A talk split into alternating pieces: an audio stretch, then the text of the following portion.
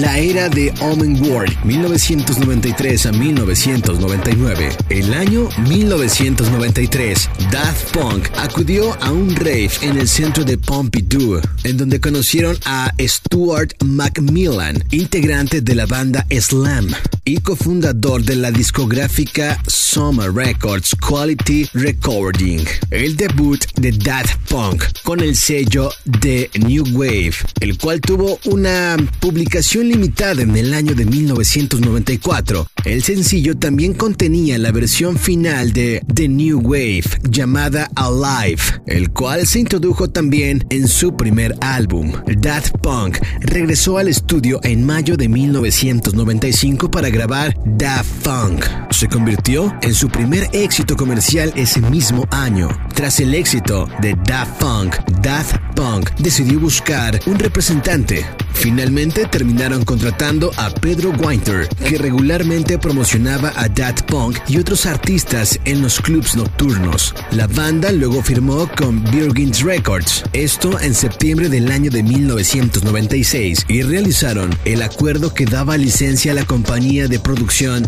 Daft Track. Da Funk y Alive fueron incluidos en el álbum debut Home and Work. El álbum contiene géneros musicales como techno, house, acid house, diferentes estilos electrónicos y también es un álbum reconocido por ser una de las influencias más grandes en el estilo del house en los noventas. Da Funk fue incluida en la banda sonora de la película The Saint el Santo es una película estadounidense de 1997, basada en el personaje Simon Templar, o sea, Simón el Mago, creada por Leslie Charteris en el año de 1928 para una serie de libros publicados de Saint o el Santo.